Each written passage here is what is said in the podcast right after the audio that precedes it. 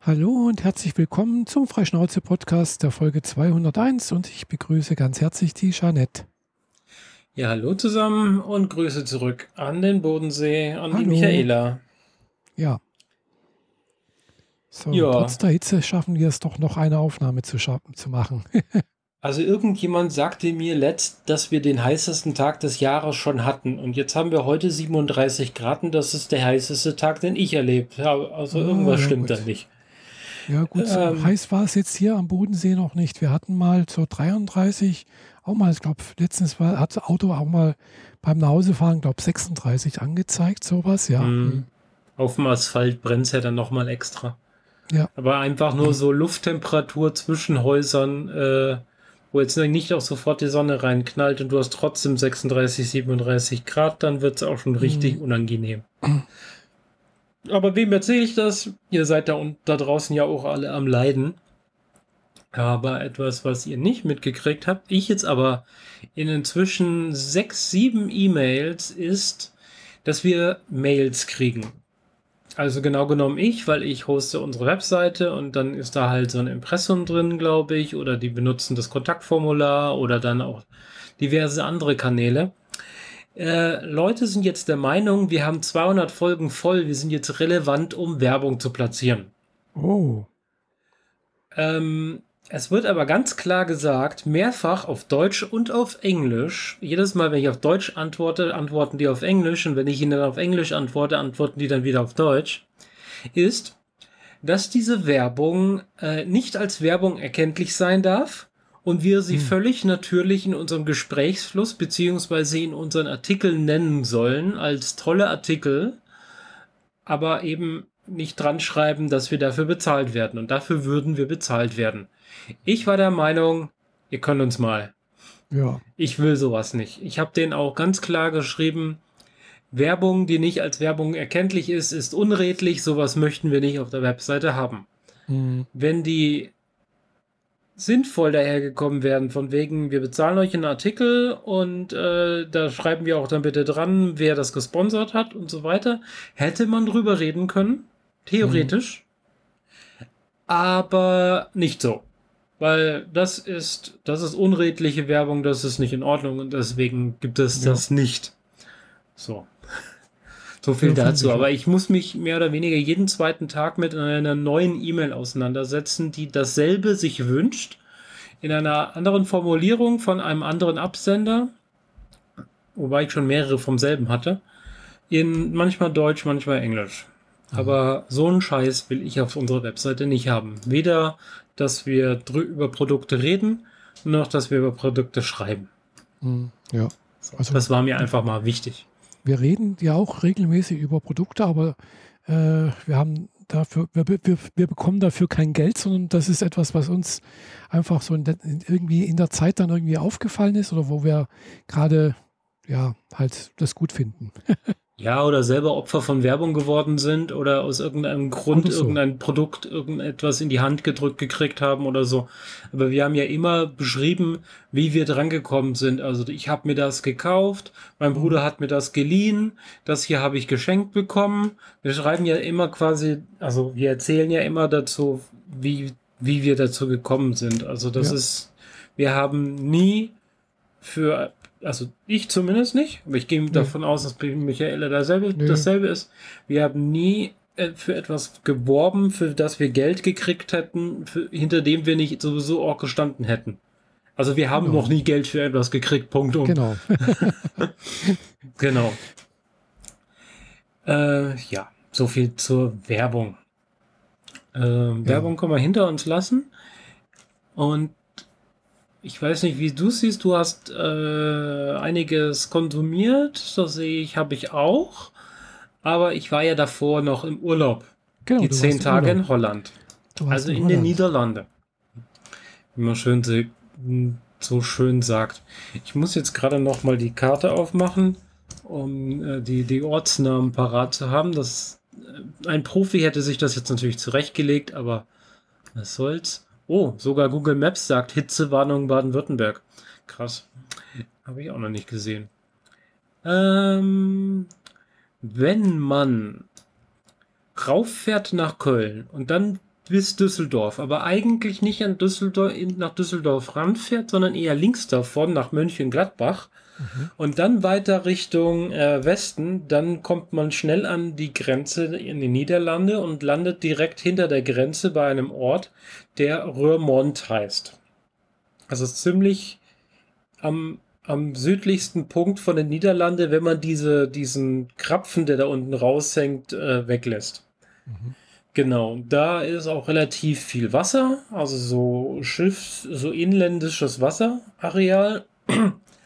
Und von dort aus ist es dann nicht mehr weit zu einem kleinen Ortchen, der sich Näher nennt, N-E-E-R, und da waren wir. Hab eigentlich viel zu erzählen, also viele einzelne Themen. Wir sind in einem nicht klimatisierten Auto bei 30 Grad da rausgefahren und ich habe 5,5 Stunden die Sonne auf meiner Seite gehabt. Mm. Großer Spaß. Ja. Um es vorwegzunehmen, wir hatten 33 Grad bei der Rückfahrt in derselben Konstellation. Oh je. Ich war, als ich zu Hause ankam, so dermaßen überhitzt, dass ich mich in meinem Wohnzimmer erstmal so halbert vor mein Klimagerät gestellt habe, um dann direkt am nächsten Tag erstmal eine Erkältung zu haben. Weil ich habe wegen meiner Überhitzung nicht gemerkt, dass ich mich verkühlt habe in dem Moment. Mhm. Aber gut. In Nähe, das ist ja jetzt die Treva gewesen. Treva kommt von Star Trek und Star Wars. Also Trek und Wars. Treva. Also Treva ist diese Veranstaltung, wo du hingegangen bist. Genau. Ich habe es suffisant Urlaub mit Nerds bezeichnet, wenn ich anderen versucht habe, das zu erklären. Das war jetzt auch ein Jubiläum, 40 Jahre Treva. Will sagen, die erste Treva hat zu meiner Geburt stattgefunden. Was ich schon ein bisschen krass finde. Und der Organisator, der das gemacht hat, macht es auch immer noch. Und das ist derselbe Organisator, der hinter der FedCon, der MagicCon und der Comic-Con Stuttgart steht. Ah ja. Und der RingCon, glaube ich, auch. Aber da bin ich mir nicht 100% sicher. Ja, dieses Jahr waren wir etwas weniger Leute, als sonst üblicherweise da sind. Also wir waren effektiv 30 Leute und normalerweise sind das eher so 60. Und die Grüppchen, die da waren, haben sich sehr schnell wiedergefunden und sich in Grüppchen aufgeteilt und bewegt und haben Dinge gemacht und so weiter. Meine Begleitung, mit der ich raufgefahren bin, ist es sehr viel leichter gefallen, sich einer Gruppe anzuschließen. Die hat einfach gesagt, okay, wenn die Brettspielrunde 6 Stunden am Stück ein Brettspiel spielen will, dann spiele ich das mit denen und danach noch ein 5-Stunden-Spiel und danach noch ein 5-Stunden-Spiel. Will sagen, die habe ich nicht allzu häufig gesehen. Da hat die halt ihren Anschluss gefunden. Aber ich wollte das auch gar nicht. Also ich wollte nicht mich 6 Stunden in ein Zimmer reinhocken, während es draußen 26 Grad hat und man eigentlich in den Pool gehen will. Ja, verständlich, ja. Und die restlichen Gruppen, die so da waren, waren doch sehr in sich gekehrt. Also die waren jetzt nicht so drauf, so, huch, du bist die Neue, komm doch mal mit. Sondern wir machen das jetzt. Und sagen niemandem Bescheid. Und wenn ich nicht zufälligerweise daneben stehe, kriege ich nicht mal mit, dass das stattfindet. Mhm. Deswegen ich eigentlich außerhalb meiner Gruppe, mit denen ich sowieso jeden Monat das Track-Dinner hier in Stuttgart veranstalte, bin ich da nicht wirklich reingekommen. Und außer denen habe ich auch nicht sonderlich viel interagiert mit den anderen. Mhm. Ein bisschen schade. Ich hätte mir da mehr Anschluss gewünscht, mehr nerdiges Tum untereinander, aber so war es halt. Mehr Zeit dazu, Comics zu lesen, einfach runterzukommen, sich einfach mal in Whirlpool zu setzen für eine halbe Stunde, ohne dass man mit irgendjemandem reden muss oder so. War soweit eigentlich ganz okay. Also ich bin den Leuten jetzt nicht irgendwie böse deswegen, dass sie mich irgendwie ausgeschlossen haben oder so. Aber ich hatte es mir anders vorgestellt, aber es war entspannend genug, würde ich sagen. Mhm. Wir haben dann bei Roermond so eine Bootsfahrt gemacht, das Typische, was Touristen wohl so machen. Einmal durch eine Schleuse, das ganze Boot 3 Meter hoch und dann ins Landesinnere, an den Glamping-Arealen vorbei, also Camping in sehr schick. Richtig schick. Also ich wusste nicht, dass es, also ich wusste zwar, dass es diese krassen, super krassen Wohnwegen gibt, überlang, die im zweiten Stock ausfahren können und solche Sachen, aber ich habe die halt noch nie in real gesehen und dort standen die mit Anbauten. Das waren so, die haben Zäune, also so mit Gartentürchen und so. Ja. Weil die Areale, die sie da einnehmen für sich, sind einfach so riesig.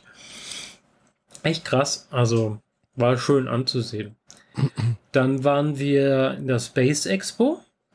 Dafür mussten wir rund 200 irgendwas Kilometer noch Richtung Nordsee fahren. Und zwischen Den Haag und Amsterdam ist das wie heißt's? ESTEC, der ESA. Und daran angeschlossen, weil man da eigentlich nicht rein kann, weil 3 Meter hohe Zäune und alle 5 Meter eine Kamera, das war eher abschreckend.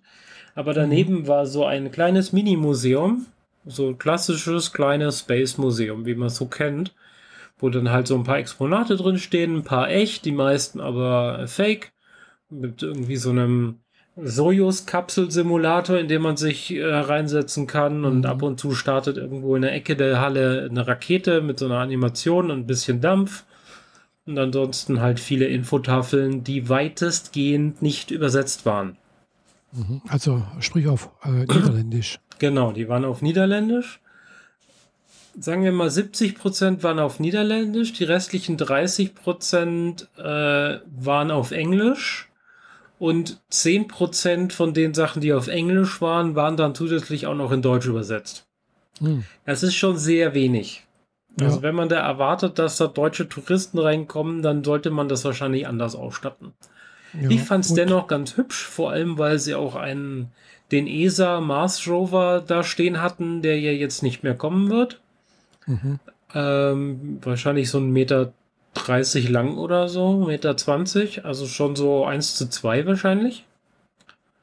Und ja, hab mir mein erstes ESA-T-Shirt gegönnt, weil man das ja sonst nirgendwo vernünftig kaufen kann. Das stimmt, ja. Also wüsste jetzt nicht, warum man sowas wahrscheinlich hat. Das liegt am europäischen Markenrecht. Soweit ich weiß. Weil das ESA-Logo ist markenrechtlich geschützt. Und in Amerika ist das Kopieren eines Logos und das auf dein T-Shirt kleben Freedom of Speech. Ja. Deswegen kann jeder Hans Dampf das NASA-Logo irgendwo auf ein T-Shirt oder auf eine Kaugummischachtel drucken und das verkaufen. Das ist völlig okay. Und deswegen gibt es bei uns halt auch NASA-T-Shirts im H&M und sonst was. Aber ESA, das ist europäisches Recht, ist halt ein europäischer Konzern, könnte man sagen, oder eher eine Vereinigung, würde ich jetzt mal sagen. Und da wird sich dran gehalten. Eine Agentur ist das. Ja, weil Agentur im Namen ist, genau. Ja. Und deswegen darf man das Logo halt nicht so ohne weiteres hier kopieren und überall draufdrucken und deswegen kriegst du die Sachen nur bei denen mehr oder weniger. Gibt bestimmt da ein paar Ausnahmen und so. Und wenn die mit ihrem Stand irgendwo auf einer Messe sind, kann man bestimmt da auch mal ein T-Shirt kaufen. Aber so prinzipiell kriegst du kein ESA-T-Shirt im H&M. Also habe ich mir das jetzt da mal gegönnt. Gut, da bin ich eh selten, weil das Zeug passt mir eh nicht. Es geht eher darum, wie massenkompatibel es ist. Ja, klar. Genau. Es gibt NASA-T-Shirts genauso im Primark und bei Zara und was es sonst noch alles so gibt. Ich muss zugeben, dass ich da, was die Namen angeht, ein bisschen raus bin. Aber du kriegst halt keinerlei ESA-T-Shirts. Ist auch nicht so cool. Zugegebenermaßen. Weil NASA ist halt Vorreiter und deswegen sind die cool. Naja, hab mir halt mal ein T-Shirt gekauft. Zurzeit ist eigentlich eher hier SpaceX cool. Ja, aber von denen habe ich noch kein vernünftiges T-Shirt zu einem vernünftigen Preis hier kriegen können. Aber das steht auch noch an. Dann habe ich bald die wichtigen zusammen. Dann hätte ich ganz gerne noch Origin. Und ja, mal gucken, ob ich also Blue Origin und Virgin Galactic. Die beiden fehlen mir dann auch noch. Mhm. Aber ich weiß nicht, ob es von denen überhaupt sowas irgendwo sinnvoll zu kaufen gibt, außer bei denen selbst. Und dann weiß ich schon, so mit Zoll und Transport. Und dann kostet dich das T-Shirt halt 60 Euro. Ja, oder vielleicht. Es kostet dich 60 Euro und dann kommen 60 Euro Porto drauf. Da habe ich jetzt auch nicht so die Lust drauf. Also, genau. Ich habe jetzt letztens auch mal geguckt, ob ich irgendwie ein T-Shirt für mit einem Aufdruck von Phantasy Star Online 2 New Genesis bekommen kann. Ja, genau. Da musst du auf die Comic-Con gehen, ansonsten vergiss es. Nee, wahrscheinlich auf die Anime-Expo hätte ich gehen sollen. In Kalifornien war die, glaube ich, San Francisco oder sowas. War die vorletzte Woche oder vor 3 Wochen. Ja, da hatten die einen Stand, das weiß ich. Und da gab es dann auch T-Shirts, habe ich Videos gesehen. T-Shirts, Aufkleber, alles Zeug, Merchandise und alles auch mehr oder weniger geschenkt. Gell? Okay. Aber halt, für ein T-Shirt fliege ich nicht nach Amerika. I went to USA and all I got was this lazy T-Shirt. Okay, naja. Sagen wir es mal so, 2,5 Stunden hinfahren, 1 Stunde da sein, vielleicht 1,5, dann hast du definitiv alles gesehen, selbst wenn du jedes Panel lesen könntest. Und dann nochmal 2,5 Stunden zurückfahren, war jetzt dann doch eher so ein bisschen ernüchternd. Wir sind dann noch an den Strand gegangen, weil der war ja direkt dran. Also das ESTEC und die Space Expos sind quasi der Strand.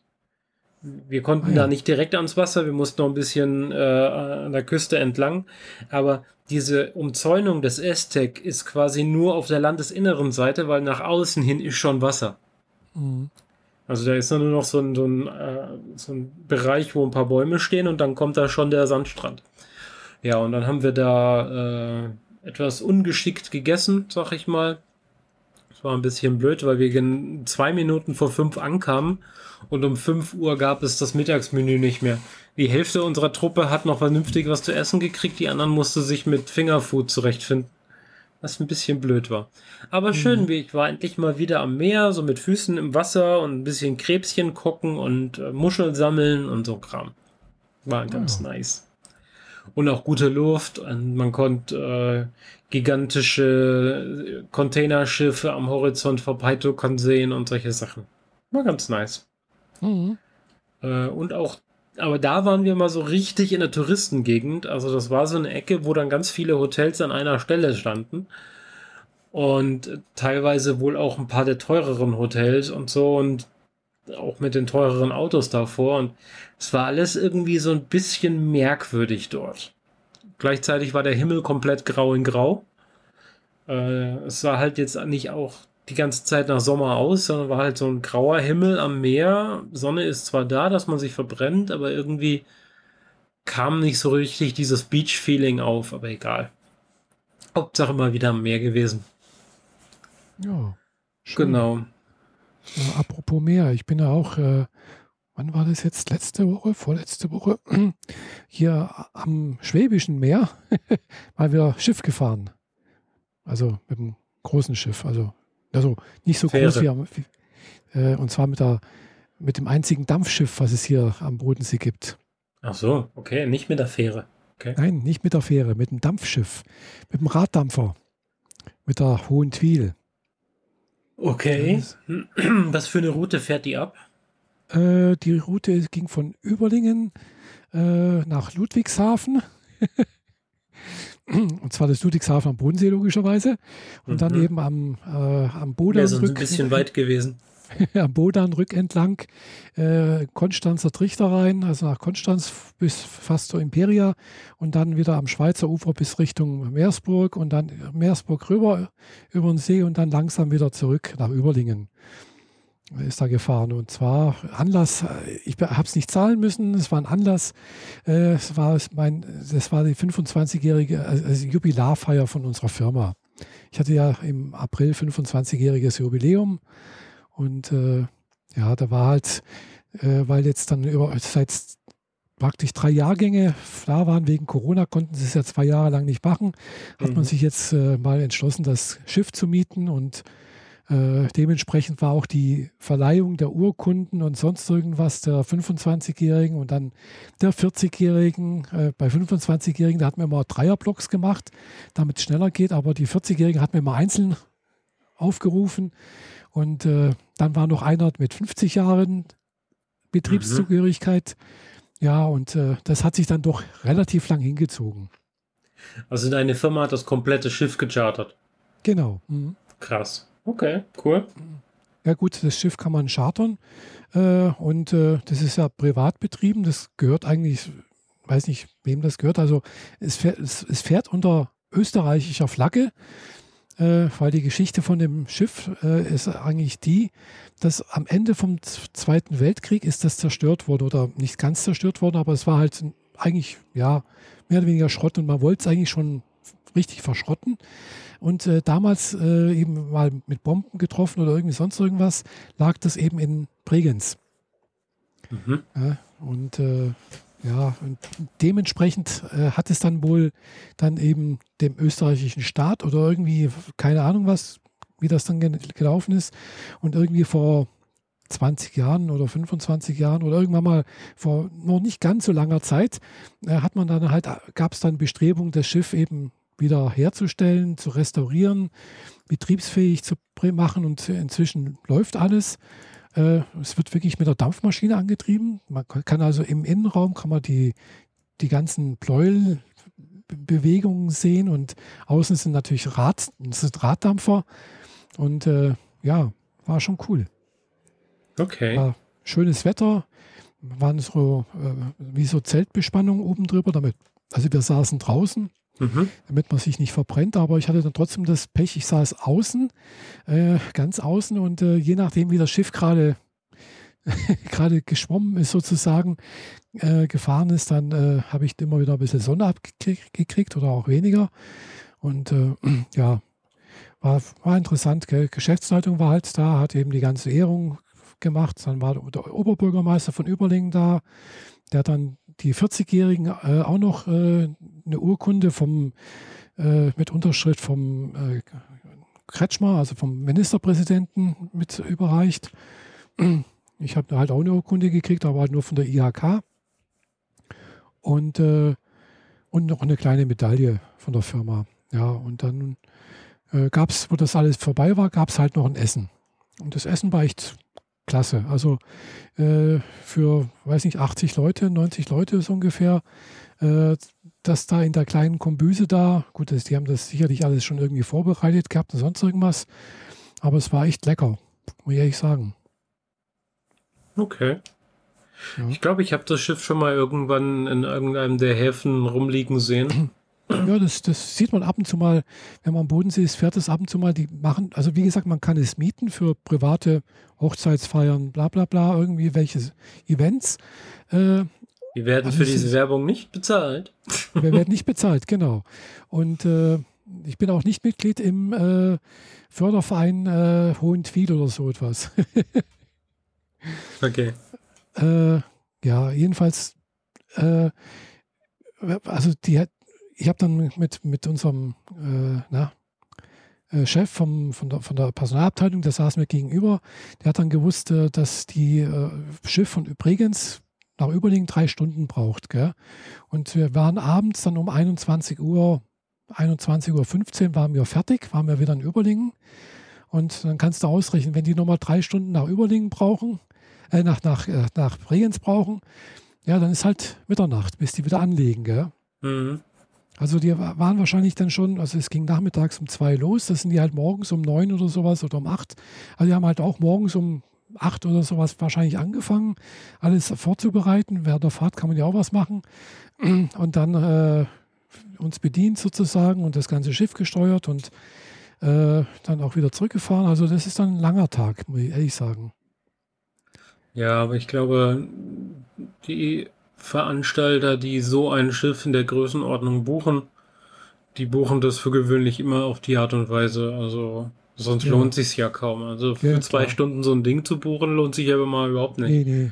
Also wenn, dann machst du den ganzen Tag oder wenigstens mal als Abendveranstaltung 6 Stunden oder so. Ja, ja. Also wenn man Interesse hat, da mal mitzufahren, haben mir meine Kollegen gesagt, es gibt dann wohl sowas wie, keine Ahnung, es gibt wohl so Eventfahrten, wo man halt irgendwie, was weiß ich, da läuft da eben Jazzmusik oder keine Ahnung, irgendwie sowas, kann man sich da einbuchen. Ist auch nicht ganz billig, die haben dann alle gesagt, so, kostet 100 Euro oder sowas, so, es ist dann... Klar, nicht ganz billig, aber im Vergleich zum Zeppelin-Flug, der bloß, was weiß ich, eine halbe Stunde dauert, und dann bist du halt auch 300 Euro los, gell? Ja. Ja, und es gibt bestimmt auch so Veranstaltungen, wo das Schiff gar nicht erst ablegt, sondern es ist halt quasi wie ein... Nee, das legt dann meistens schon ab, gell? Weil das ist ja eigentlich der Witz der Sache. Okay. Ja. So ähnlich wie eben auch so, hier war letztens wohl auch wieder mal so das... berühmt-berüchtigte Torture-Schiff,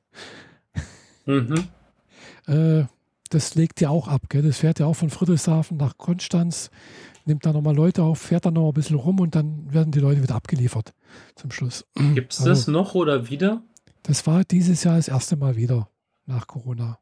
Okay, ich dachte, die dürften das nicht mehr machen.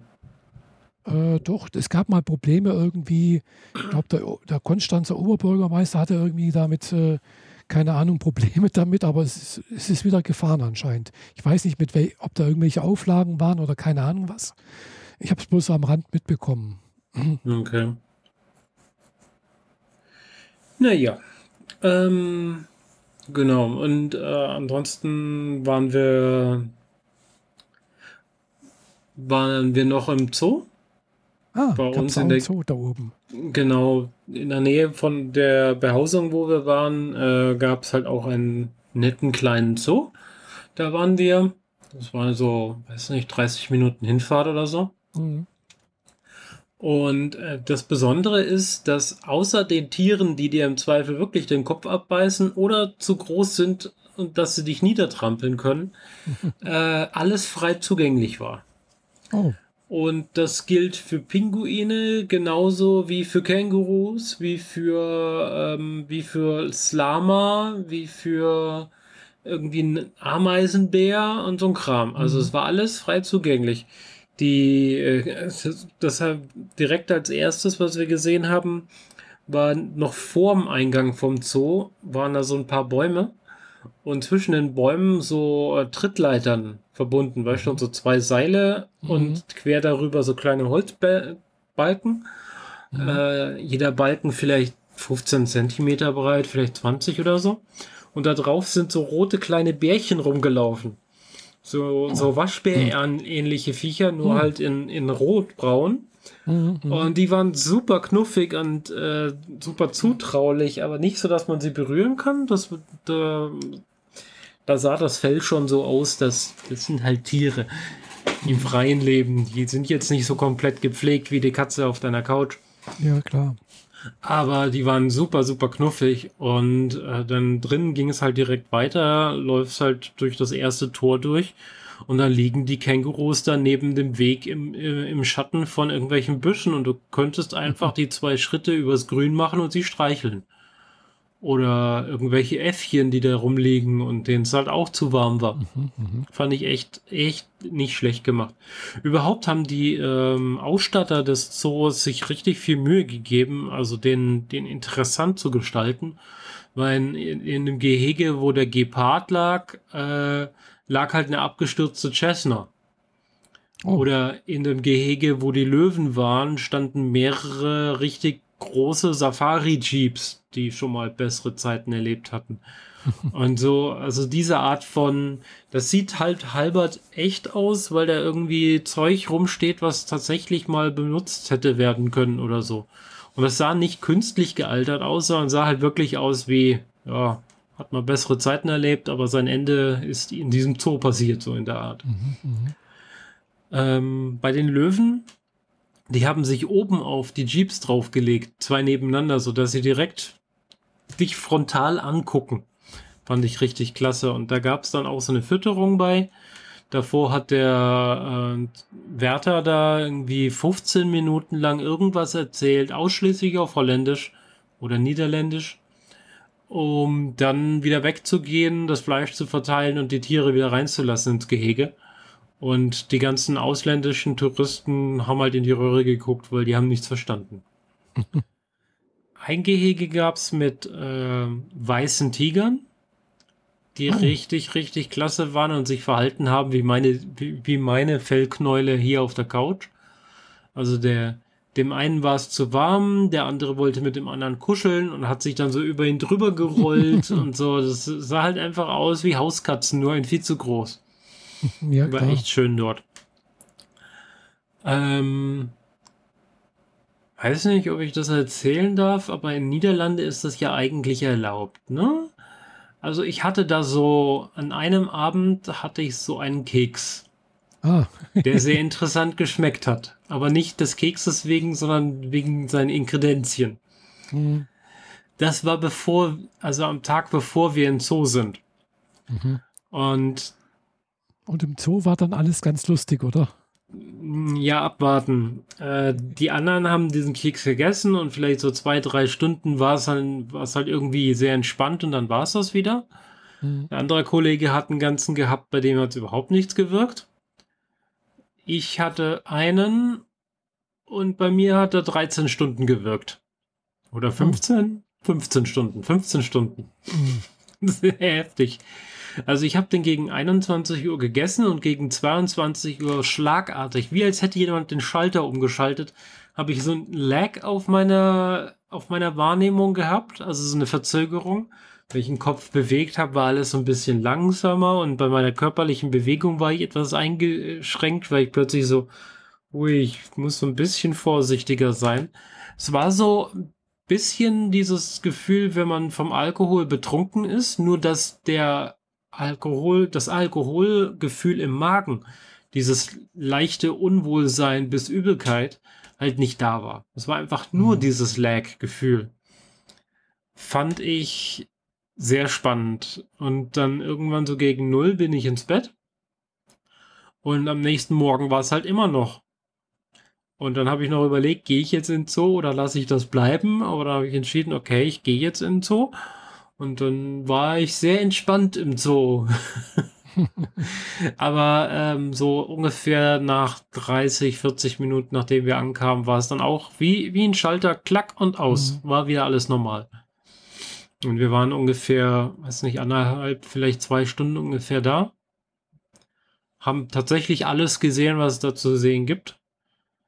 Und habe mir dann noch 3 Fellknäule gekauft, weil ich mich nicht entscheiden konnte. Einen weißen Tiger, ein weißes Tigerbaby, ein Löwenbaby und ein Faultierbaby. In Plüsch, oder? In Plüsch, ja, natürlich. Mhm. So ungefähr bisschen mehr als 2 Fäuste groß. Zusammen. Mhm, süß. Genau. Ja, war ganz nice. Irgendwie, ich konnte mich nicht entscheiden und habe ich entschieden, hey, ich bin nur einmal hier und ich mache ja sonst kaum was. Also kann ich mir das, hey, Kuscheltiere für 7 €, ob ich jetzt 1 nehme oder 2, ist gerade egal. Genau, das waren so die Sightseeing-Sachen, die wir gemacht haben. Wir waren noch hier und da ein paar Mal essen. Einmal bei einem Fusion-Sushi-Restaurant. Das, was den Koch und die Bedienung angeht, komplett für den Arsch war, aber das Essen war außerordentlich lecker. Man stelle sich vor, man kommt da mit 14 Leuten an und ist in dem Moment der einzige Kunde im Haus. Ja. Wir haben eine lange Tafel mit 14 Leuten. Oder waren wir 16? Ich glaube, es sind sogar 16 gewesen. Und wir geben unsere Bestellung auf, von Kopf bis Fuß dieser Tafel. Und was macht der Koch? Der nimmt diverse Sachen, die da bestellt wurden, und packt die auf ein selbes Brett und liefert die aus. Heißt aber nicht, dass die in der Nummerierung in derselben Reihenfolge waren. Mhm. Also das Essen von Platz 2 und das Essen von Platz 8 und das Essen von Platz 16 auf demselben Brett. Da durfte man sich sein Essen dann runterpicken. Das war irgendwie nicht so geil. Also, da haben wir echt so gedacht, das könnt ihr doch nicht machen. Wie bescheuert ist das denn? Aber offensichtlich gab es irgendwie Kommunikationsschwierigkeiten zwischen Bedienung und Koch. weil Bedienung hat alles auf eine Karte gepackt und dann das als eins rausgehauen, aber das sind ja verschiedene Leute und so. Naja. Und wir waren zweimal im Pfannkuchenhaus. Das war auch sehr gut. Die machen da sehr. Da oben? Ja, die machen sehr, sehr leckere Pfannkuchen. So ein bisschen ähnlich wie das an der Grenze zu Kreuzlingen. Mhm. Allerdings mit deutlich mehr drauf. Und mit mehr Möglichkeiten drauf. Sie haben da so eine Speisekarte gehabt nach Ländern. Also das ist der Holländer, das ist der Deutsche, das ist der Engländer, das ist der Franzose, das ist der Spanier und so weiter. Und ich hatte Mexiko. Und da sind dann halt Nachos und Hackfleisch und also diese scharfen grünen Dinger drauf und so Zeug. Beim ersten Mal problemlos leer gekriegt, beim zweiten Mal musste ich arg kämpfen und dann habe ich ungefähr ein Viertel liegen lassen, weil es nicht mehr ging. Also die packen auf die Pfannkuchen schon ordentlich was drauf und sind sehr, sehr lecker. Kann man auf jeden Fall auch irgendwie empfehlen. Pfannkuchen nicht immer nur mit Zucker und Zimt oder mit Bananenstückchen zu essen, sondern oder mit Nutella, sondern auch mal als herzhaftes mit Spiegelei drauf und Schinken oder so. Ja, war schon ziemlich gut. Also herzhaft habe ich es noch nicht gegessen, aber gut. Noch ich mag es dann doch lieber sehen. Nee, ja. Okay, das habe ich ja sogar bei dir am Bodensee, also an dem Pfannkuchenhaus in Konstanz habe ich das schon gemacht. Was Süßes halt irgendwie, so mit Vanilleeis und so. Ja, bietet sich auch meistens so irgendwie nett an. Mhm. Ja, wir hatten da halt Lust drauf und eigentlich hätte ich, glaube ich, ganz gern auch noch was Süßes genommen, aber das ist so, ein Pfannkuchen reicht. Danach brauchst du nichts mehr. Ich habe auch dann das Dessert noch geschmissen, weil es braucht es dann wirklich nicht mehr. Ja, und viel Zeit im Pool verbracht, viel Zeit im Whirlpool, Comics lesend.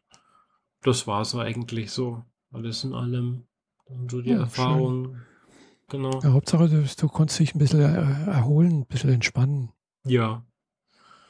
Gut, zwischendrin war ich halt ein bisschen down, weil ich keinen Anschluss gefunden habe und immer erst zu spät mitgekriegt habe, dass irgendetwas stattgefunden hat, was mich interessiert hätte, aber mich hat ja niemand gefragt, so in der Art.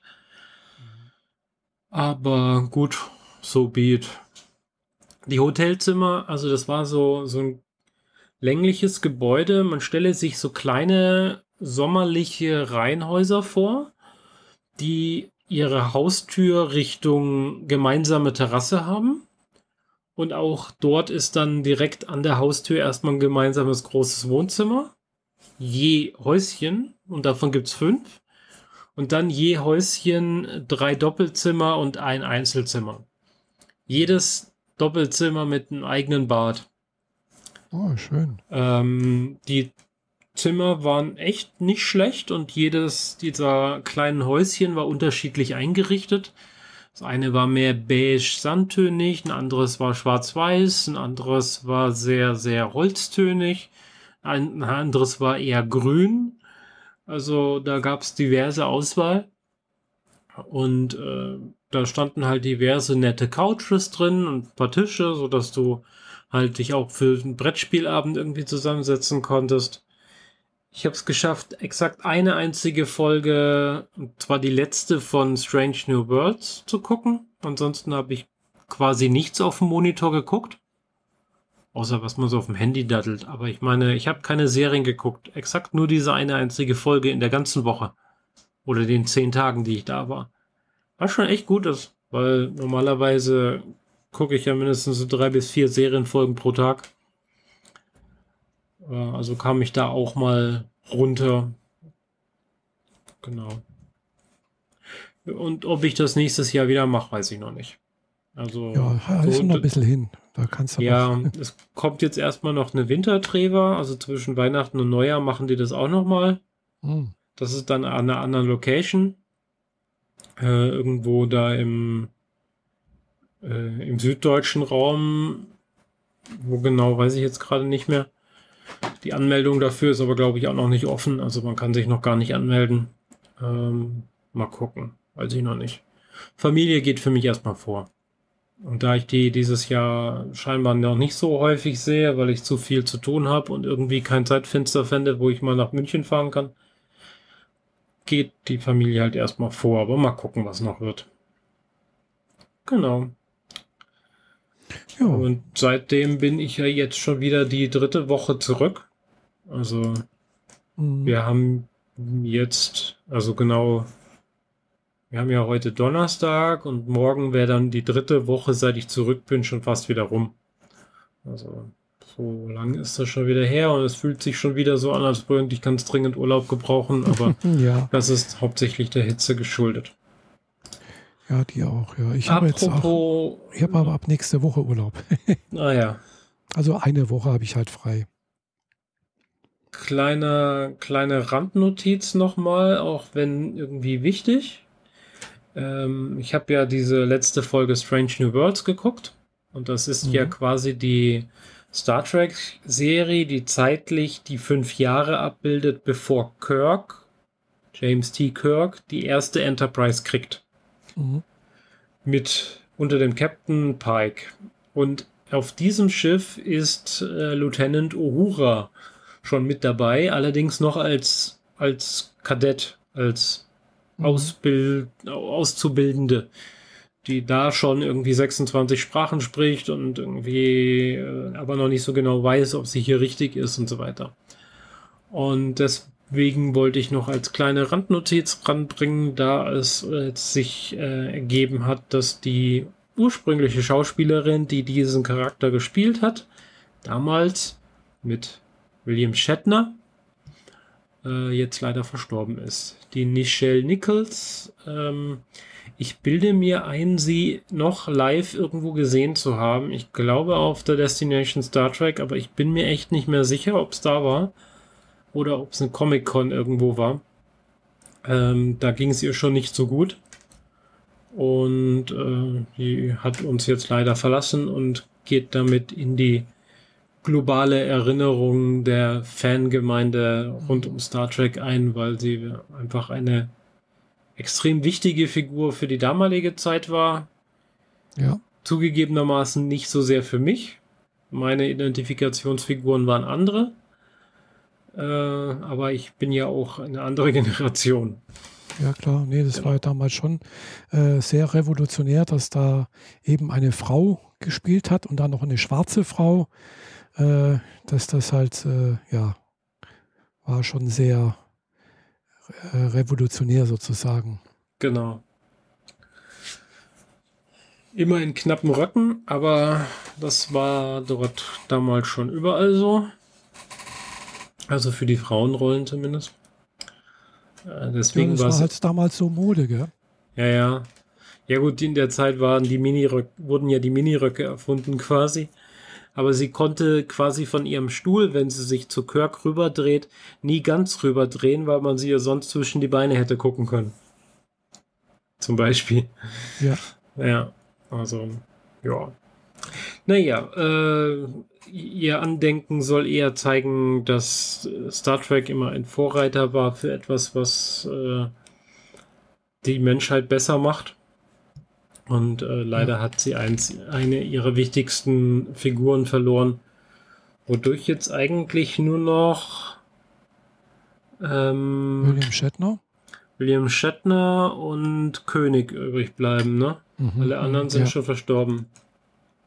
Ja, oder sein, ja. Ist Takei inzwischen verstorben? Ich weiß es gerade gar nicht. Keine Ahnung. Ich weiß es nicht.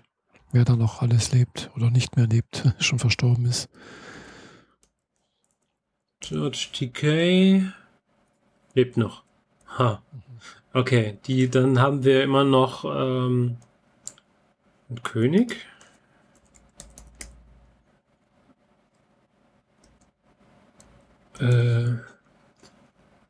Wenn ich jetzt den Vornamen nicht weiß, ist es ein bisschen blöd.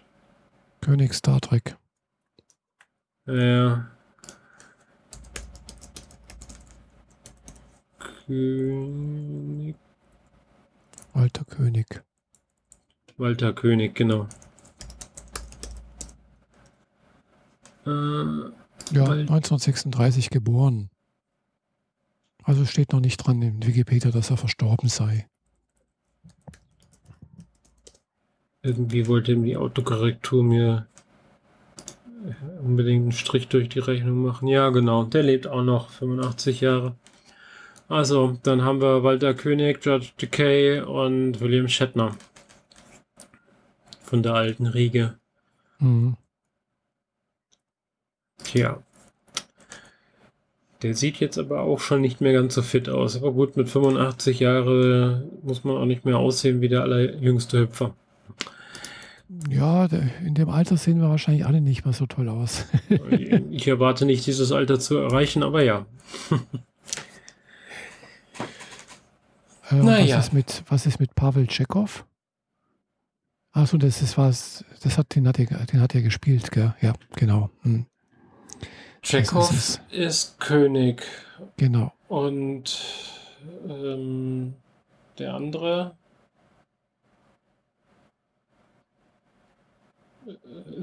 Hikaru Sulu ist ja George Takei. Genau, und dann bleibt ja nur noch Pille und Spock und Uhura von den Nennenswerten. Mhm. Dann war es das eigentlich. Oder habe ich jemanden vergessen? Naja, Kirk. Ja gut, also die haben wir jetzt leider auch verloren. Genau. So, und nachdem ich jetzt super viel gequasselt habe, aber noch ganz viele Sachen konsumiert habe, über die ich gerne gleich reden möchte, die allerdings mehr oder weniger aufeinander aufbauen, kriegst du jetzt auch mal eine Minute Redezeit. Ich hatte ja vorhin kurz was. Ja. Ja, also bei mir ist ja auch zurzeit nicht so viel los, weil durch die Hitze und sonst irgendwas fühle ich mich meistens eigentlich eher sehr träge und meistens ein bisschen, ja, nicht ganz wach. Habe ich so das Gefühl irgendwie. Ja, das trifft ziemlich gut, ja. Und, aber nichtsdestotrotz, ja, habe ich immer noch ein bisschen, ja, neben Arbeiten halt, also nicht neben dem nicht während dem Arbeiten, sondern danach oder in meiner freien Zeit immer noch ein bisschen Phantasy Star Online gespielt und ja, da ist jetzt letztens auch mal wieder was Neues bekannt gegeben worden, also ist auch schon ein paar Wochen her, dass nämlich jetzt das Spiel eben auch am 31.08. auf die PlayStation kommt, habe ich glaube ich das letzte Mal schon gesagt. Da war es bloß ein Gerücht, glaube ich. Aber inzwischen ist es offiziell. Und ja, es gab auch noch ein paar andere Ankündigungen. Das finde ich ja irgendwie so toll irgendwie an dieser Spieleserie oder zumindest an diesem Spiel, dass da halt wirklich dann auch auf deren YouTube-Kanal, da jemand was erzählt, was jetzt kommen soll, was neue Sachen vorgestellt, wie es weitergehen soll, dass dann so eine richtige, sich um die Community gekümmert wird, um die Spieler. Mhm. Und das kenne ich halt jetzt von dem anderen Spiel, was ich bisher gespielt habe, Dauntless, so nicht. Da gibt es zwar eine Webseite und da musst du dann ein bisschen suchen, aber wirklich sehr gut suchen, dass du dann irgendwo mal siehst, was da vielleicht mal kommen könnte, aber dass da jemand mal dass die einen eigenen YouTube-Kanal haben oder irgendwie so etwas, wo das mal angekündigt wird oder sonst irgendwas. Nö, null, gar nichts, gell? Also, Das fand ich jetzt, ja, ist schon sehr gut gemacht, fand ich. Klar, die Spielerbasis ist wahrscheinlich auch größer, ja. Ist immerhin von Sega.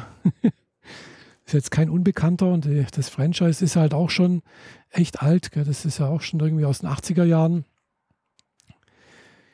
Und ja, ist im Prinzip halt so Konkurrenz zu Final Fantasy, kann man sagen. Okay. Und ja, jetzt ist halt gerade gestern auch was Neues rausgekommen. Ist eine neue Klasse rausgekommen, sogenannte Waker. Also gab es wohl auch schon in Phantasy Star Online 2 sowas wie Beschwörer, also wo man halt irgendwie so eine Kreatur beschwören kann und die heißt jetzt halt Waker und da kann man halt auch so 3 so kleine Monster beschwören, die dann für einen kämpfen. In anderen Franchises heißt das wahrscheinlich eher Nekromant oder so. Ja, aber Nekromant beschwört man ja Tote. Also das sind ja keine Toten, Monster und Tote, ja. Ja, also Summoner heißt das auf Englisch, gell? Aber heißt die Klasse, die, also in Phantasy Star Online 2. Und die heißt aber jetzt eben nicht Summoner, sondern Waker. Okay. Ja, habe ich jetzt gerade gestern mal ein bisschen so probiert. Ja, ist nicht schlecht, gell? Klar, die ist halt noch nicht hochgelevelt bei mir jetzt. Aber von daher muss ich da erst noch ein bisschen spielen, damit ich hier auf einen anständigen Level bringen kann, damit man damit auch genug Schaden macht, damit es das richtig Spaß macht. Mhm. Und man nicht gleich die ganze Zeit stirbt. Ja, wäre wohl besser. Weil jetzt ich spiele jetzt meistens immer Force, heißt die Klasse. Also das ist sowas wie Elementarmagier, würde ich mal sagen. Du beschwörst halt sowas wie Licht, Eis, Wind und Feuer und sonst irgendwas und kannst du dann halt auf die Gegner schmeißen. Mit so einem großen Stab sozusagen. Also ja, das ist halt wie so ein Zauberer halt. Ja? Aber halt in modernen. Mhm. Und ja, da bin ich jetzt halt auch schon länger auf Level 60 und habe jetzt auch die erste, also eine Waffe jetzt ja gecraftet. Die war echt ein bisschen schwierig. Man braucht eine ganze Menge Material dafür und Geld auch noch, also Ingame-Währung, die man natürlich auch wieder verdienen muss. Und jetzt habe ich aber sozusagen das zurzeit Beste an Waffe, was geht. Und macht halt schon echt einen Unterschied zu vorher. Da macht man aber trotzdem, wenn man eben gegen so den letzten Endgegner da kämpft, den man wieder braucht, um eben so diese Waffe herstellen zu können. Mhm. Ja, also wenn da nicht mindestens 10, 12 Leute da in dieser Höhle sind und gegen so einen Ancient, so einen legendären Monster kämpfen, hast du echt verloren, weil du stirbst halt jedes Mal.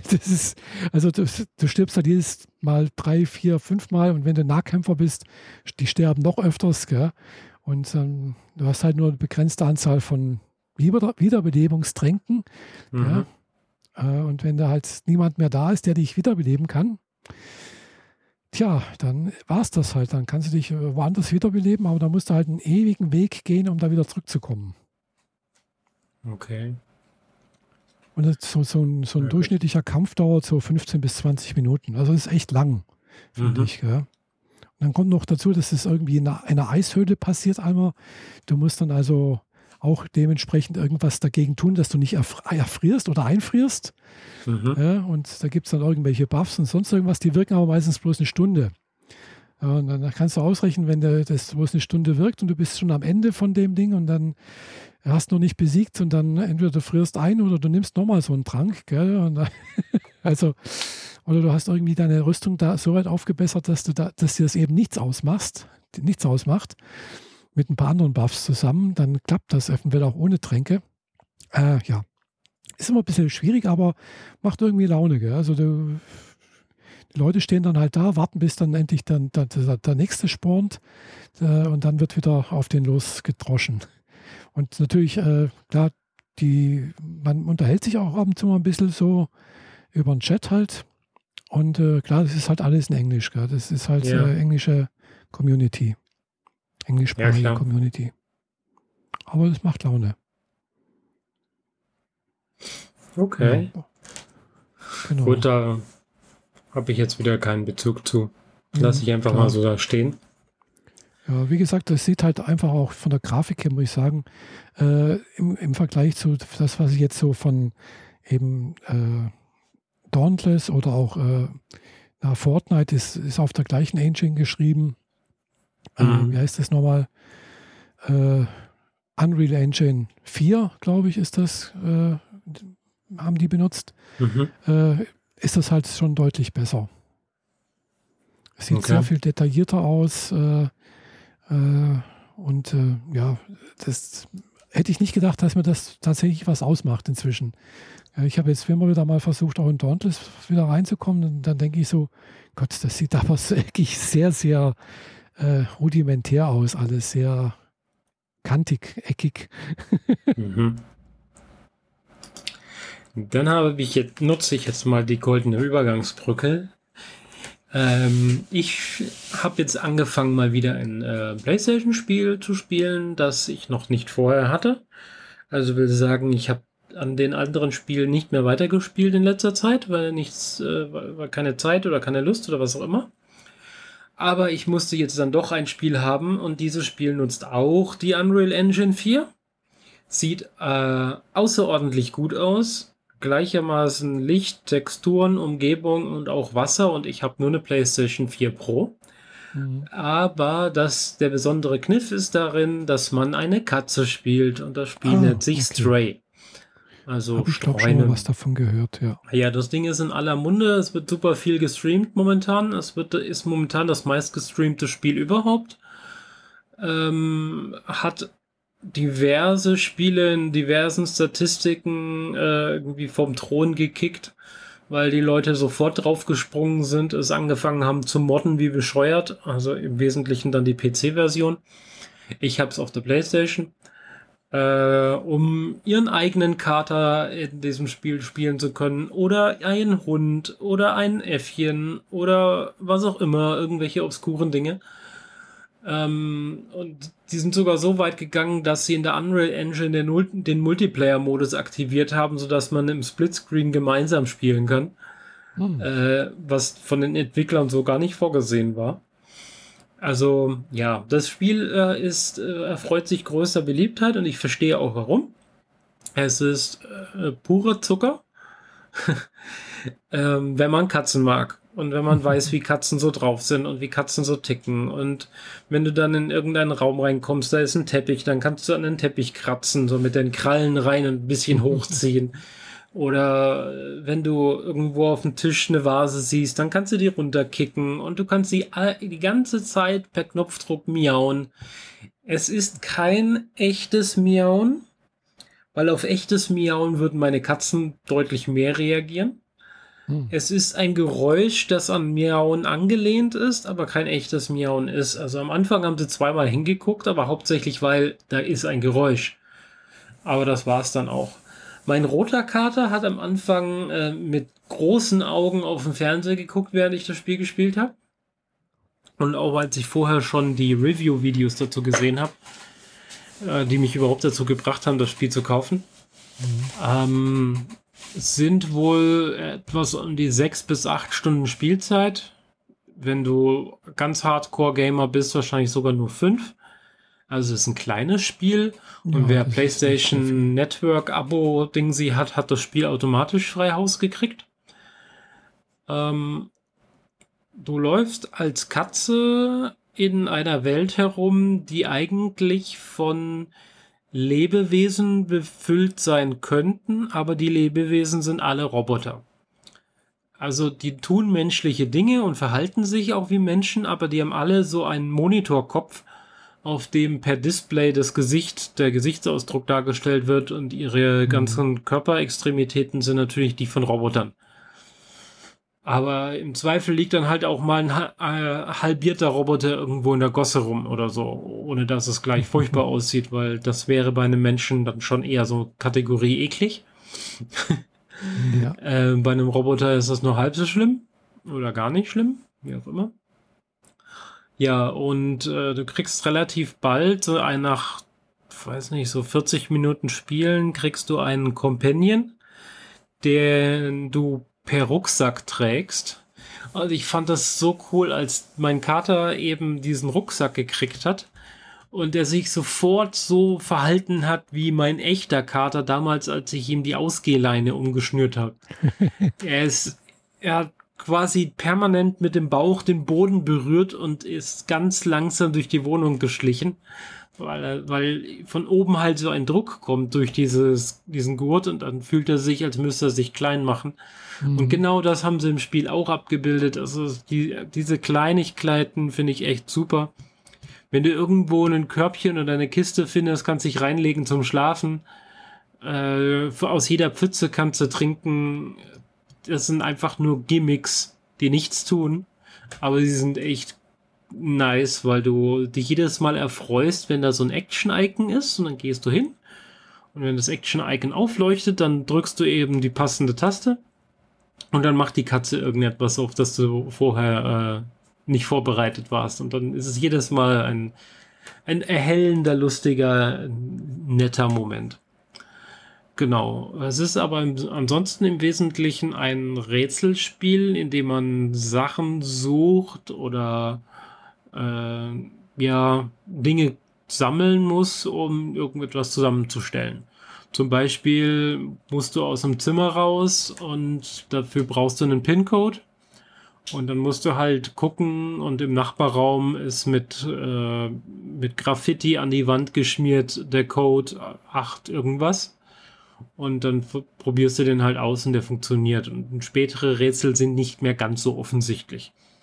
Mhm. Oder dass du Batterieelemente aus einem Schrank aus verschiedenen Geräten rausholen musst, um an anderer Stelle einzusetzen, damit sich da was aktivieren kann. So diese Art von Rätsel.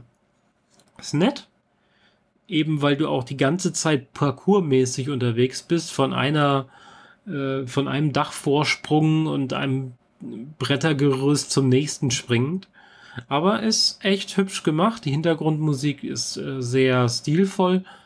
Und ich glaube, man spielt das Spiel am besten eher abends, wenn es schon dunkel ist und draußen auch ruhig, weil dann ist die Immersion besser. Ich glaube, tagsüber wird das nicht so wirken, weil du eigentlich fast immer im Dunkeln unterwegs bist. Ich zumindest bisher. Genau. Ich finde es knallig, macht Spaß. Ich habe jetzt gerade mal gesehen, es gibt es aber auf Steam. Ja, ist auf allen Plattformen. Also auf allen richtig großen Plattformen. Genau. Auf der PlayStation 5 sieht es wohl noch mal sehr viel krasser aus, vor allem was so die Wassertexturen und so angeht. Mhm. Aber das bin ich ja auch schon von anderen Spielen so jetzt gewöhnt, von daher passt schon. Ich muss das jetzt nicht direkt haben. Hab's mir für 29 € geklickt. Genau. Ja. Aber ich habe es jetzt auch schon wieder 3 Tage nicht gespielt, also ich lasse mir damit Zeit. Ich muss es ja, wenn das nur so wenig Spielzeit hat, muss ich es ja nicht sofort durchhaben. Ja, klar. Das ist jetzt nicht so wie so ein Multiplayer-Online-Rollenspiel, wo man wirklich viel Zeit braucht, um alles zu craften. Ja, die Zeit hätte ich nicht. Also die würde ich mir auch nicht nehmen wollen. Dazu habe ich viel zu viel andere Dinge, die Zeit fressen. Mhm. Genau.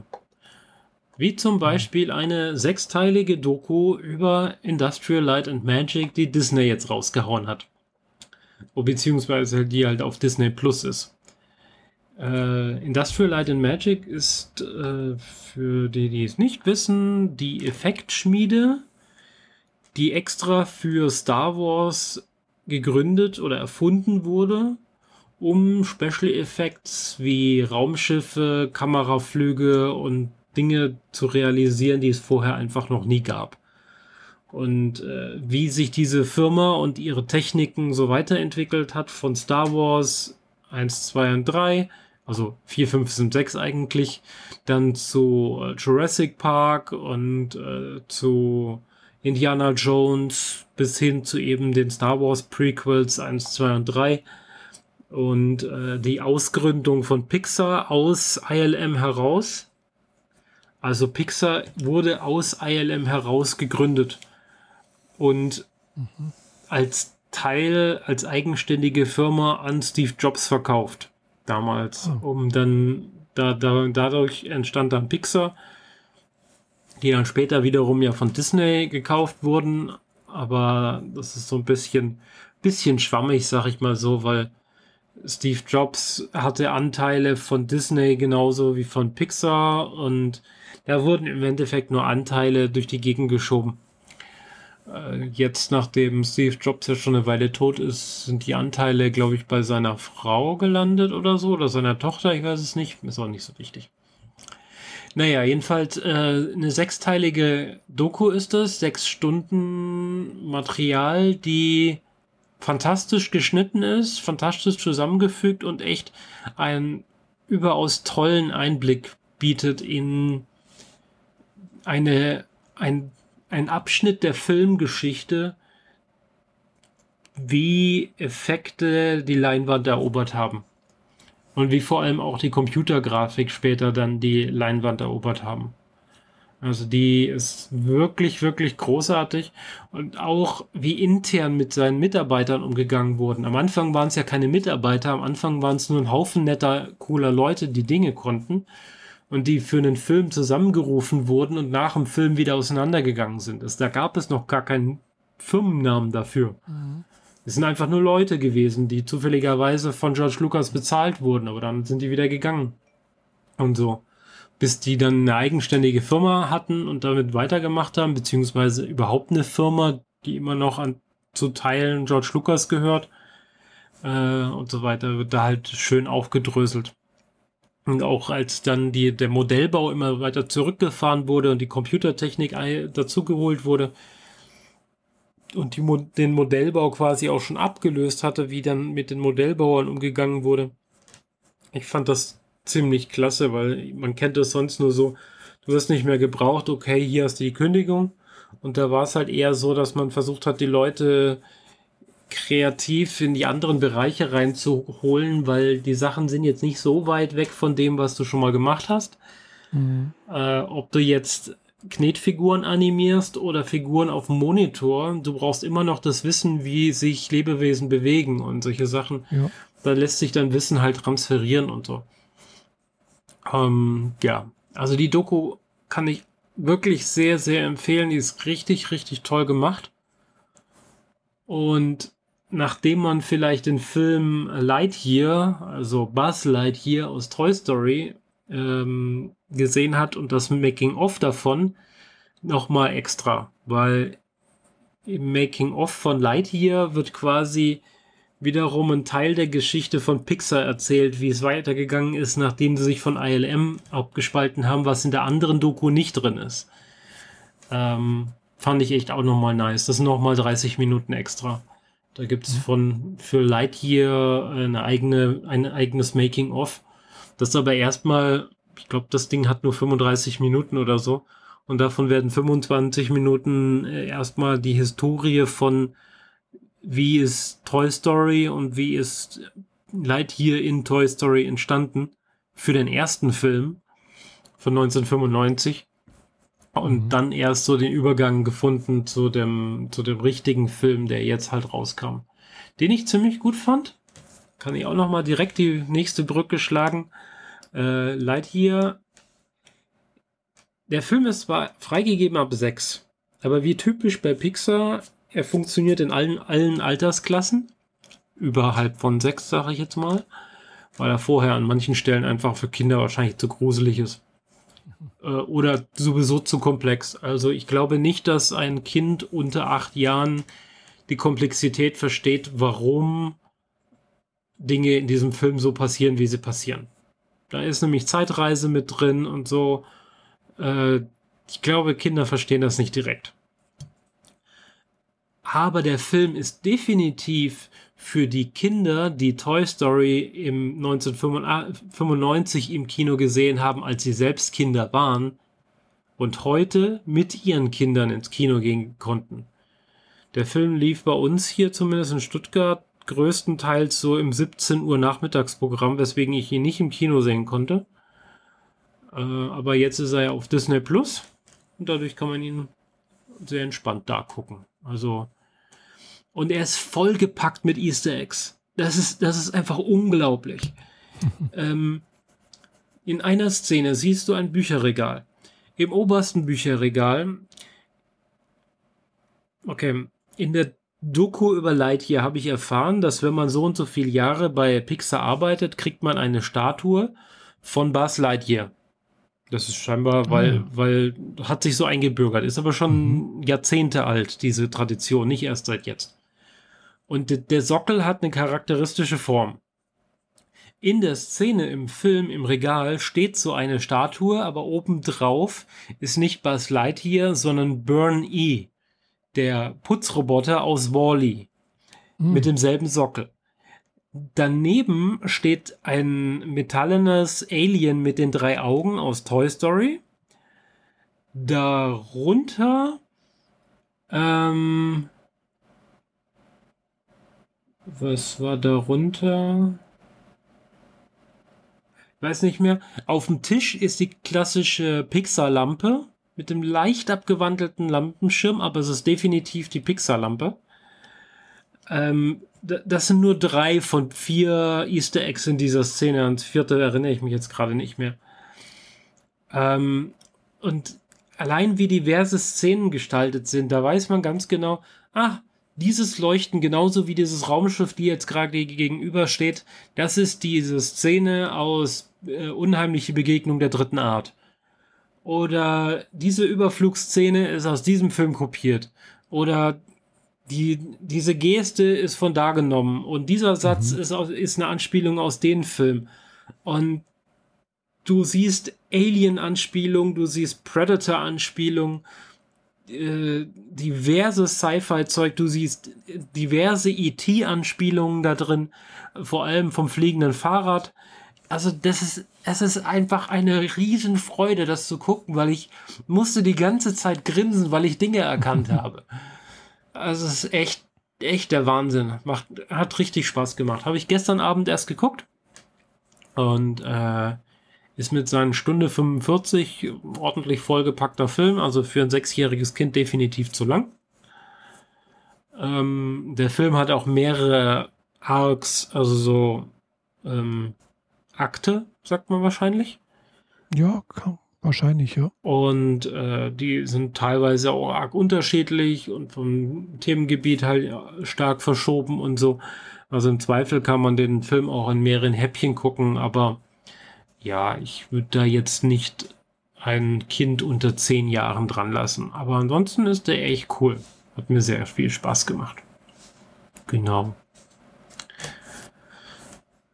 Damit bin ich eigentlich schon fast mit meinen Themen durch, aber du hast da noch so ein bisschen was auf deiner Liste. Ja, nicht viel. Also mir ist nämlich gerade eingefallen, wo du auch Medienkonsum sozusagen erwähnt hast, dass gerade auch ja vor ein paar Wochen auch die neue Anime-Season eben begonnen hat, die Sommerseason.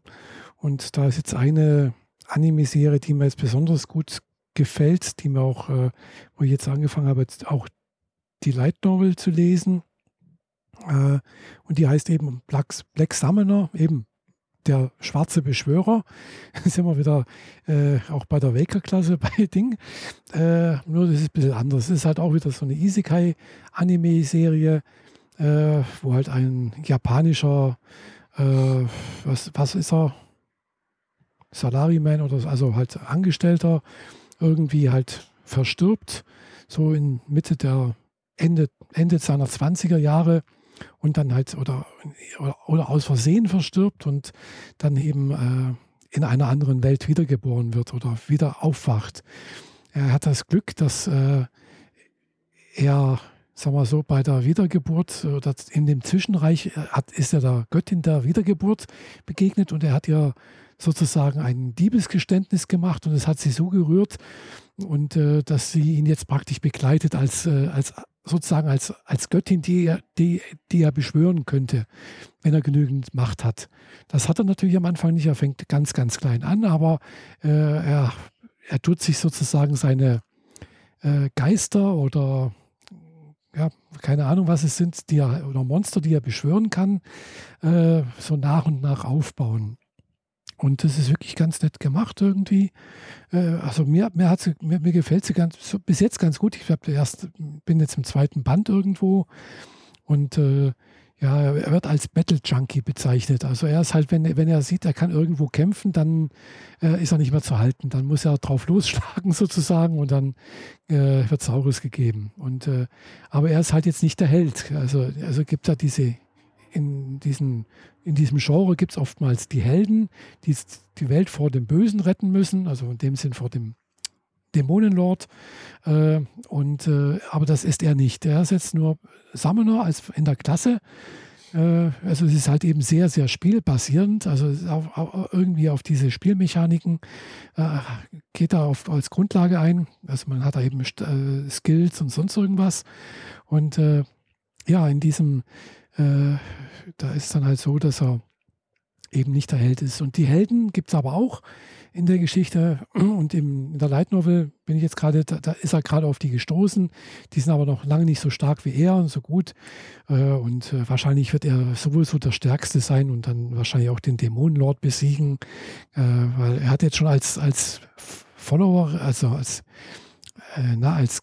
was soll ich sagen, als Wesenheit, die er beschwören kann, hatte die Tochter des vorhergehenden Dämonenlords irgendwie vor einem anderen irgendwo gerettet. Und ja, das sind natürlich alles hübsche Frauen, meistens. Mhm.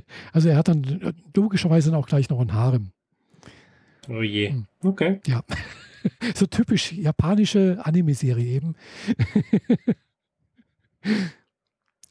Aber ist irgendwie ganz lustig gemacht. Also mir gefällt sie ganz gut. Kann ich empfehlen. Läuft zurzeit auf Crunchyroll und sind, glaube ich, jetzt 3 Folgen rausgekommen. Oder 4, weiß es nicht. 3 oder 4. Okay. Dann kommt ja demnächst noch eine Anime-Serie, die auf dem Computerspiel Cyberpunk 2077 aufsetzt. Hab ich also die Anime-Reihe heißt 2077 von Wie geht eigentlich Musik? Von Spotify. Computerstopp. Vor allem, wie geht eigentlich Musik? Das wird dann interessant, wenn er das von YouTube sich holt. Ja, genau.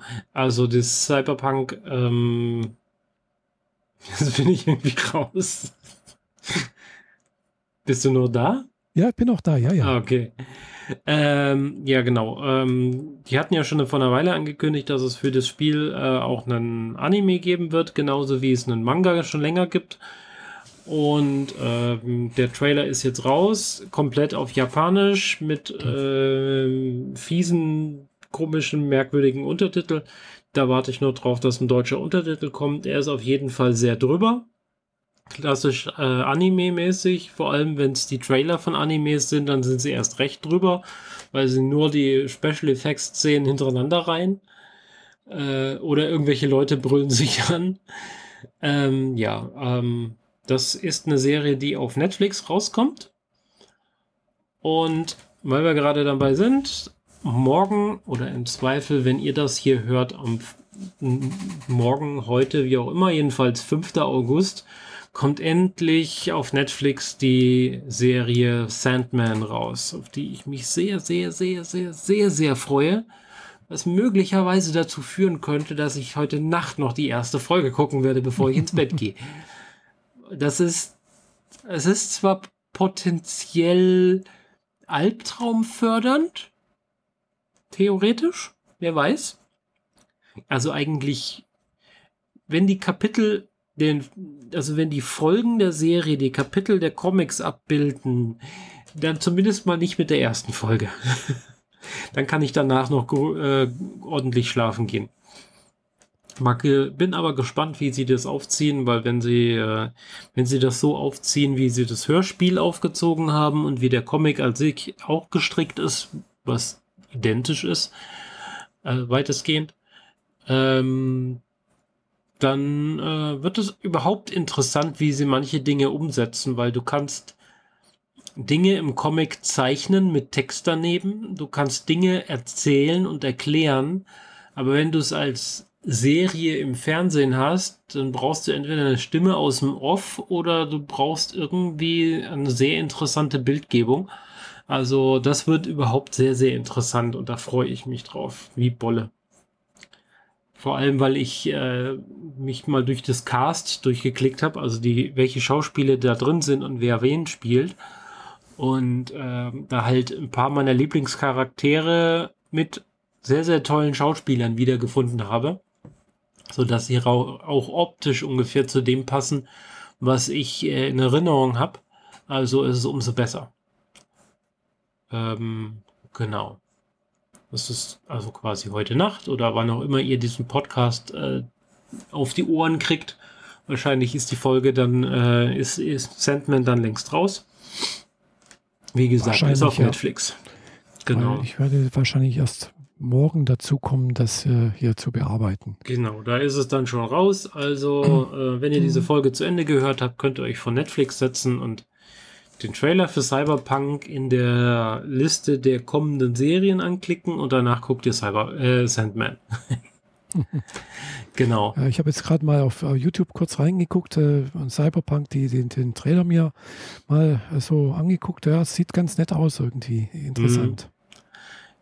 wird halt viel mit diesem gelben Neonton gespielt, den ja auch das Originalspiel ausgezeichnet hat. Und diese besondere Jacke mit dem hohen Kragen, die sieht man auch an anderen Charakteren, die dann ganz offensichtlich Streetrunner oder Hacker sind oder so, weil die brauchen diese Jacke, weil da die entsprechenden Schnittstellen im Nacken sind und so. Ja, bin gespannt. Da kommt aber wohl so ein ganzes Team von Leuten auf einen zu in der Serie, weil da werden auch irgendwie so 5 Leute vorgestellt, die irgendwie miteinander arbeiten, die halt natürlich so unterschiedliche Charaktere abbilden müssen. Den Grummeligen, derjenige, der was weiß, den Scharfschützen, den Hacker und die obligatorischen Comic-Relief-Charaktere. Wir werden es sehen, genau. Ja, ansonsten ist jetzt also eben bei der zurzeit Anime-Season nichts Besonderes dabei. Ich gucke jetzt gerade auch noch sowas wie Harem in einem im Labyrinth oder sowas. Das ist eigentlich sehr edgy. Es wird vieles verdeckt. Läuft auch auf das Crunchyroll. Aber ist jetzt nicht so spannend, fand ich. Ja. Fand ich dann doch zu edgy. Ja. Ist nicht so meins. Na denn.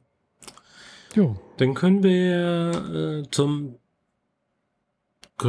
mit dem letzten Punkt dann noch den Sack zumachen, den du hier noch auf der Liste hast. Das brauchen wir jetzt nicht, das ist jetzt nicht so wichtig. Okay, lässt du weg, auch gut. Gut, dann hoffen wir, dass ihr den Sommer gut überlebt, dem Hitzeschlag davonkommt und uns bald mal wieder hört, wenn es denn mal wieder heißt, Freischnauze-Podcast. Ja. Genau. Ja, wie gesagt, ich habe nächste Woche eine Woche frei. Morgens sozusagen der letzte Arbeitstag. Für die meisten Kollegen, die haben dann 2 Wochen Urlaub oder sogar 4 Wochen, paar wenige.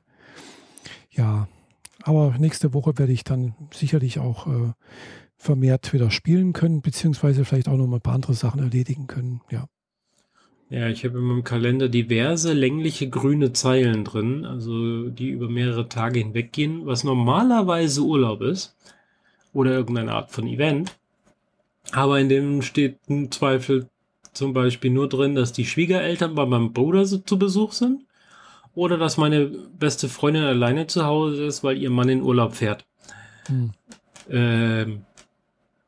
Ich muss aber arbeiten. Mein nächster Urlaub ist erst im Oktober einen Tag und das ist der Tag, an dem ich zum Space Days fahre. Ah ja. Also ist noch eine Weile hin. Ja, bei mir ist auch erst im Oktober so mein richtiger Jahresurlaub. Und aber während unserer Betriebsruhe, weil unsere Firma hat ja eben zu. Also ich habe davon jetzt eine Woche frei und in der zweiten Woche, wo ich arbeiten muss, habe ich aber das Glück, dass ich da komplett von zu Hause arbeiten darf. Ah ja, das ist nett. Ja, ist eh niemand im Büro, gell? Also ja. Es geht, die Kantine hat zu, es gibt nichts, gell? Passiert auch meistens nicht allzu viel. Also, ja, dich dann ins Büro zu ordern, wäre ja auch einfach nur bekloppt. Ja, das haben wir sonst immer so gemacht, gell? Aber nachdem wir jetzt doch Homeoffice machen können, bietet sich das an, gell? Ja. Und, nur weil wir es schon immer so gemacht haben, heißt es nicht, dass es nicht damals schon bekloppt war. Ja, natürlich. Klar. Also wo ich angefangen hatte, hatten wir tatsächlich freie, aber da hatten wir auch noch keine 2 anderen Werke, die zu anderen Zeiten Urlaub haben. Ja. Und wir haben dann auch noch keine andere Firma noch betreut, die also zwar auch bei uns im Konzern ist, aber die keinen Betriebsurlaub hat. Also da konnte man wirklich zumachen. Da hatten wir 2 Wochen zu und dann hat man halt mal eine Woche dran gehängt, da hat man dann 3 Wochen Urlaub gehabt. Gell? Das war sehr angenehm, aber... Wir haben jetzt die Situation, dass unser Kunde sein Werk für 3 Wochen zumacht und wir mussten halt dafür sorgen, dass wir vorher alle Absprachen fertig haben, dass in der Zeit, während die Urlaub haben, ich die App fertig mache. Ja. Ja, also das ist natürlich ganz günstig jetzt bei mir oder auch bei den Kollegen, die arbeiten müssen. Man hat dann sehr viel Zeit, sich um das zu kümmern, was sonst eher liegen bleibt. Genau. Ja, das war's dann, glaube ich, für heute. Genau, die nächste Folge gibt es dann Pi mal Daumen am 31. August. Also das ist der Aufnahmetag. Wann das dann rauskommt, ist eher so 1 bis 2 Tage später. Ja. Also Anfang September hören wir uns dann wieder. 30. August, ja gut, dann trage ich das mal ein hier. Damit ich es nicht wieder vergesse. Man kann an den Terminen so einen Marker machen, monatlich. Alle 4 Wochen. Trage ich mal ein hier auf 17 Uhr. 31. Am Vortag bin ich beim Zahnarzt. Naja. Plus eine Kontrolluntersuchung. Okay. Also wenn da was dazwischen kommt, dann sagst Bescheid, dann verschieben wir es halt, natürlich. Aber es passt schon. Genau. Gut. Super. Also dann, in dem Fall danken wir für die Aufmerksamkeit. Bis zum nächsten Mal. Tschüss. Ciao.